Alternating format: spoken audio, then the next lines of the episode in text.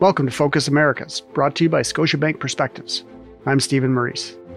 This series examines economic and political developments affecting countries across the Americas. You'll hear thought leaders from inside and outside the bank give their insights on the forces that are driving those developments, from Canada in the north to Chile in the south. Today, that's exactly what we'll be talking about Chile.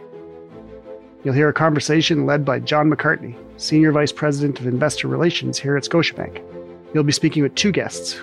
Diego Masola is the Executive Vice President and Country Head of Scotiabank Chile, and Jorge Selaive is the Chief Economist at Scotiabank Chile. There's a lot to cover, from the recent general election to the Constitutional Convention to Omicron to what the future looks like for the country. So let's get started. Here's John McCartney. Jorge Diego, thanks so much for being here. Hi, John. Thank you for the invitation. Thank you for having us. Great. Let's get right into it. Two big political happenings, obviously, in Chile these days the start of Gabriel Boric's first term in office, the new president, as well as the ongoing work for the Chilean Constitutional Convention. Jorge, starting with Mr. Boric, maybe you can give us a sense of how his presidency is going so far, in your view. Mr. Boric was elected as the new president of Chile for the next four years with 56% of the votes. Remarkably, in his uh, first speech, he mentioned fiscal consolidation, property rights, and structural reforms to move Chile closer to a developed economy. And during his uh, first 40 days, his government, including all the cabinet, has worked intensively to agree on a tax, pension, and healthcare reforms. We cannot avoid mentioning the new Minister of Finance, Mario Marcel, who accepted the appointment as the most important minister of the cabinet after being president of the central bank for the last three to four years. Mr. Marcel has been able to convince the Congress about the need to bring fiscal sustainability after two years with government expenditure expanding above 20% year over year in real terms.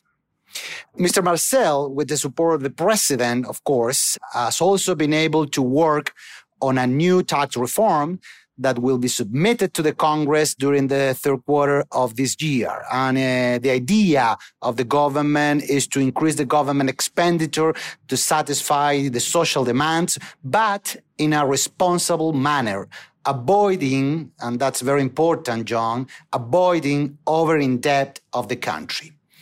It hasn't been easy for the new administration.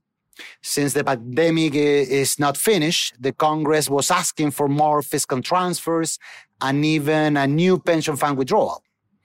Fortunately, the political ability of the government prevented a new massive injection of liquidity into household pockets. Well, uh, overall, I would say that Boric government has been responsible in the economic affairs up to now, John. Okay. Given the Constitutional Convention has been ongoing, could you provide an update as to the work that's being done, as well as what we can expect in terms of next steps? Well, I've received that question many times during the last few months. Let me first tell you that in September 4th, we will have the next, the exit referendum. We will vote for rejection or approval of the new constitution. In the meantime, the assembly is writing down the new draft of the constitution. And what are the main issues we should pay attention more I would say those related to the private property rights and quality of institutions. For the former, we do not see relevant changes that might affect investment appetite by now. For the second, heated debates have been taking place on the composition of the Congress, the judiciary system, and the new pension fund system. We are expecting to have the new constitutional draft to have a clearer understanding of the political and economic implications. But what we can say by now is that the more traditional forces, political forces, are trying to agree on matters that do not affect the great history of economic success of Chile of the last 40 years. Since we will have an exit referendum around the corner, the more traditional left-wing parties and the right-wing coalition are working hard to submit a draft with higher probability of being approved amid polls pointing for a rejection by 55% of the voters. We will have very hectic weeks ahead in the political arena before voting for a new constitution. In August, probably we will be in the middle of the political campaign for the referendum. That's a great overview, Jorge. Top of mind for everyone, obviously, is COVID here. Diego, you've been at the forefront of this pandemic with respect to our operations in Chile. Tell us a bit about how Chile's fared during the pandemic, including through the recent Omicron wave. Yes, John, thank you. Chile was one of the first countries to initiate the vaccination process back in February 2021. Only 11 months after the first case of COVID was detected back in March 2020. But it was not only about vaccination, it was also that the government implemented very strict lockdowns that affected the performance of the economy, obviously. But at the same time, we continue the vaccination. And all this performed very, very well since as of today, we have 92% of the population with two shots, 74% of the population with three shots, and 22% of the population with four shots of vaccines. So, with all this, Chile currently has the third highest share of people vaccinated in the world. And mobility was almost normal back in March. So, we cannot rule out to have new waves of COVID, obviously, during the near future. But since the utilization of hospital is normal and the share of people vaccinated is so high, we are not anticipating strict lockdowns again as the ones we saw during 2021. And despite the pandemic, Diego, the teams continue to deliver very strong results. In fact, last year's earnings exceeded pre pandemic levels. What were the real drivers of that growth? Our team in Chile has shown strong commitment and resiliency to reach their goals. That's the number one thing, uh, and we owe it to them to our team. And let me elaborate a little bit more on this. Scotiabank has been present in Chile since 1990, following the acquisition of a minority interest in Banco Sudamericano. That was our first acquisition. But then we took over 100% control of Banco Sudamericano. Then we bought also Banco de Desarrollo. And finally, in 2018, Scotiabank announced the acquisition of 75% of the shares of BBVA in Chile, being the other 25% on hands of the Said family. So back in June 2021 and up to March 2022, we announced also the acquisition of this remaining stake, 25% of the Said family, in Scotiabank Chile. So now, as of today, we can say that we control 99.8% of the shares of Scotia and Chile. With this, Scotia and Chile is now the third bank in total assets with 14.3% market share, second bank in retail assets, second bank in mortgages, first bank in corporate banking, debt capital markets, and so on. So we are very excited for Scotiabank Chile to maintain a strong digital transformation. And with Chile's high digital adoption rate gained during pandemic, we can look to lead the PAC Alliance in this aspect. We are in the top two in efficiency ratio in Chile. Our cost to revenue is around 40%, depending on the month, between 39 and 42%. And we're very proud of this ratio, mainly because of the automation strategies and the digital transformation we're performing. We also have important technological advances in corporate and commercial bank, especially trying to connect all the PAC countries under the same technology platform, named Conectados, which should bring an important competitive advantage, especially for our Pacific Alliance customers who will enjoy seamless one-stop shop solution. To continue growing, we have four main strategies for the next couple of years. Number one, maintaining our leadership in mortgages, corporate, and capital markets. That means keep doing well what we are already doing well. Number two, keep our investments in digital and automation transformation. Number three, keep investments in SMEs. And number four, maintain our investments and strategy to increase market share in wealth management.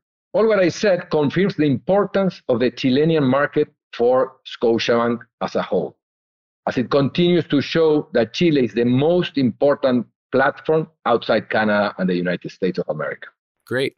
Latin America obviously presents a lot of opportunity for Scotiabank to be a force in terms of positive change. Start with you, Jorge. Maybe we can touch on how the economic potential from an ESG perspective looks to you in Chile. Sure, John. In Chile, I mean, there is impressive development and increasing awareness regarding ESG factors and purpose driven companies.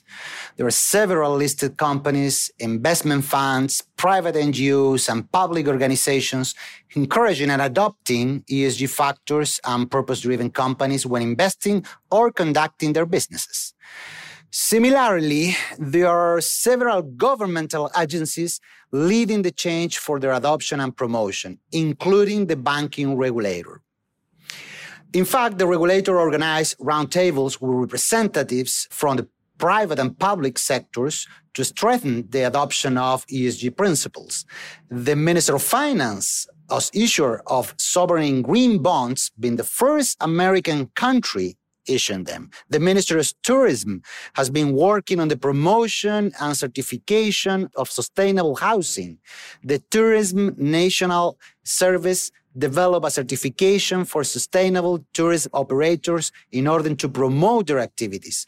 Also, the Santiago Stock Exchange adopted the Sustainability Stock Exchange Initiative and has participated in the creation of sustainable indices.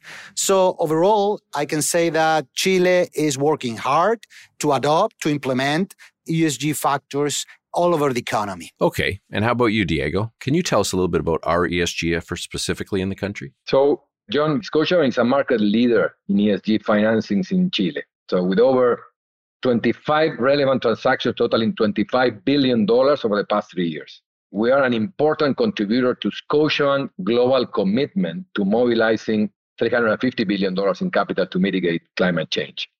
So we're working together with our ESG team in Toronto in two sectors, financings and advisory services. In financings, we are doing green, social, sustainable, transition bonds and loans, sustainability linked loans and bonds, labeling and framework development, also offering other solutions. But on the advisory services, we are offering ESG strategy and integration, investor relations, ESG reporting, ESG ratings, and index inclusion, among other solutions. We are very, very proud of this exercise and, and this investment we're doing in ESG. And Chile at the forefront of mitigating climate change in Latin America. Definitely, we are leaders. And an example of committing through international policies to achieve net zero targets changing its energy matrix through investing in renewable energy and decarbonization process.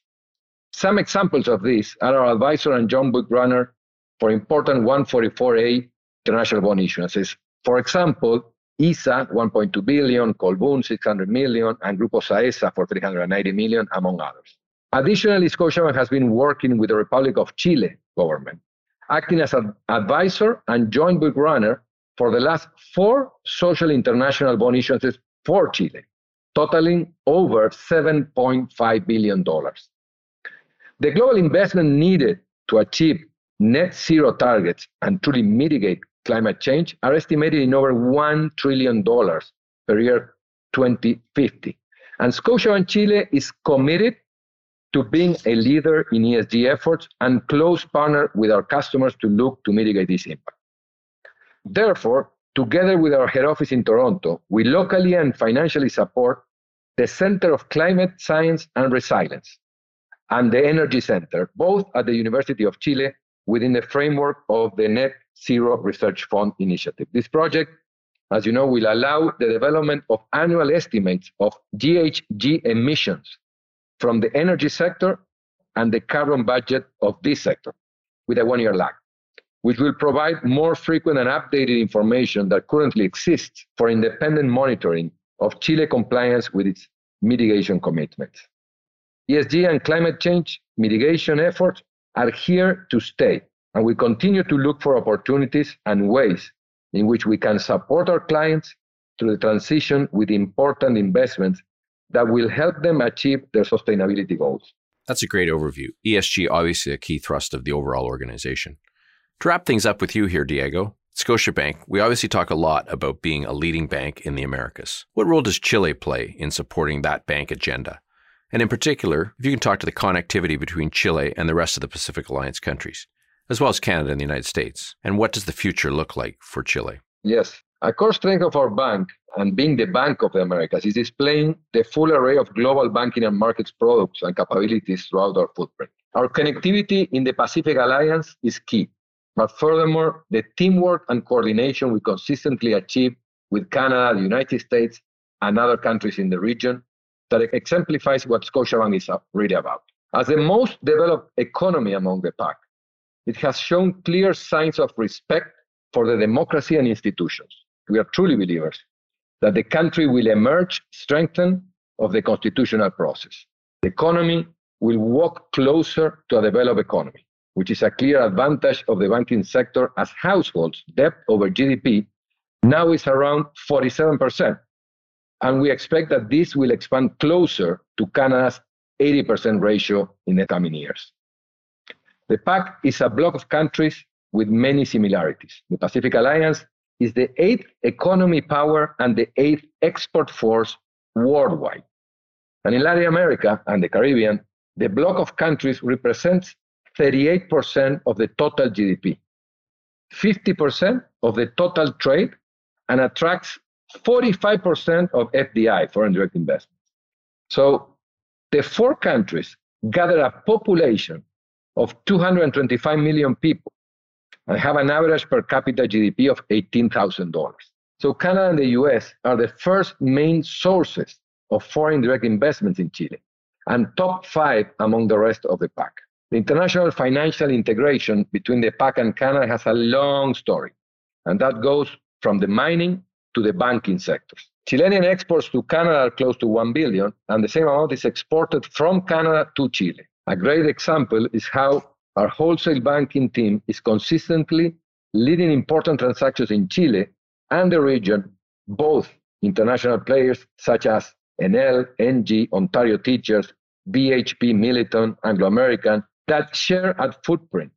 And also Chilean customers looking to expand in the Pacific Alliance or the Americas, such as Molymet, issuing local bond in the Mexican market, or Parque Arauco, liability management in Peru. This can also be exemplified by supporting important relevant clients from Mexico, Colombia, and Peru here in Chile, such as America Movil with Claro, EPM with Aguas de Antofagasta, or ISA with Intervial and Interchile. That's great. Obviously, a lot of synergy and opportunity there in terms of corporate and government relationships throughout the footprint. Diego, Jorge, thanks so much for your time today. Really enjoyed the chat. Thank you, John, for the invitation. Likewise, John.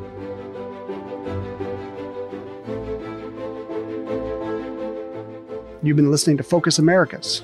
Please follow and rate us wherever you listen to your podcasts.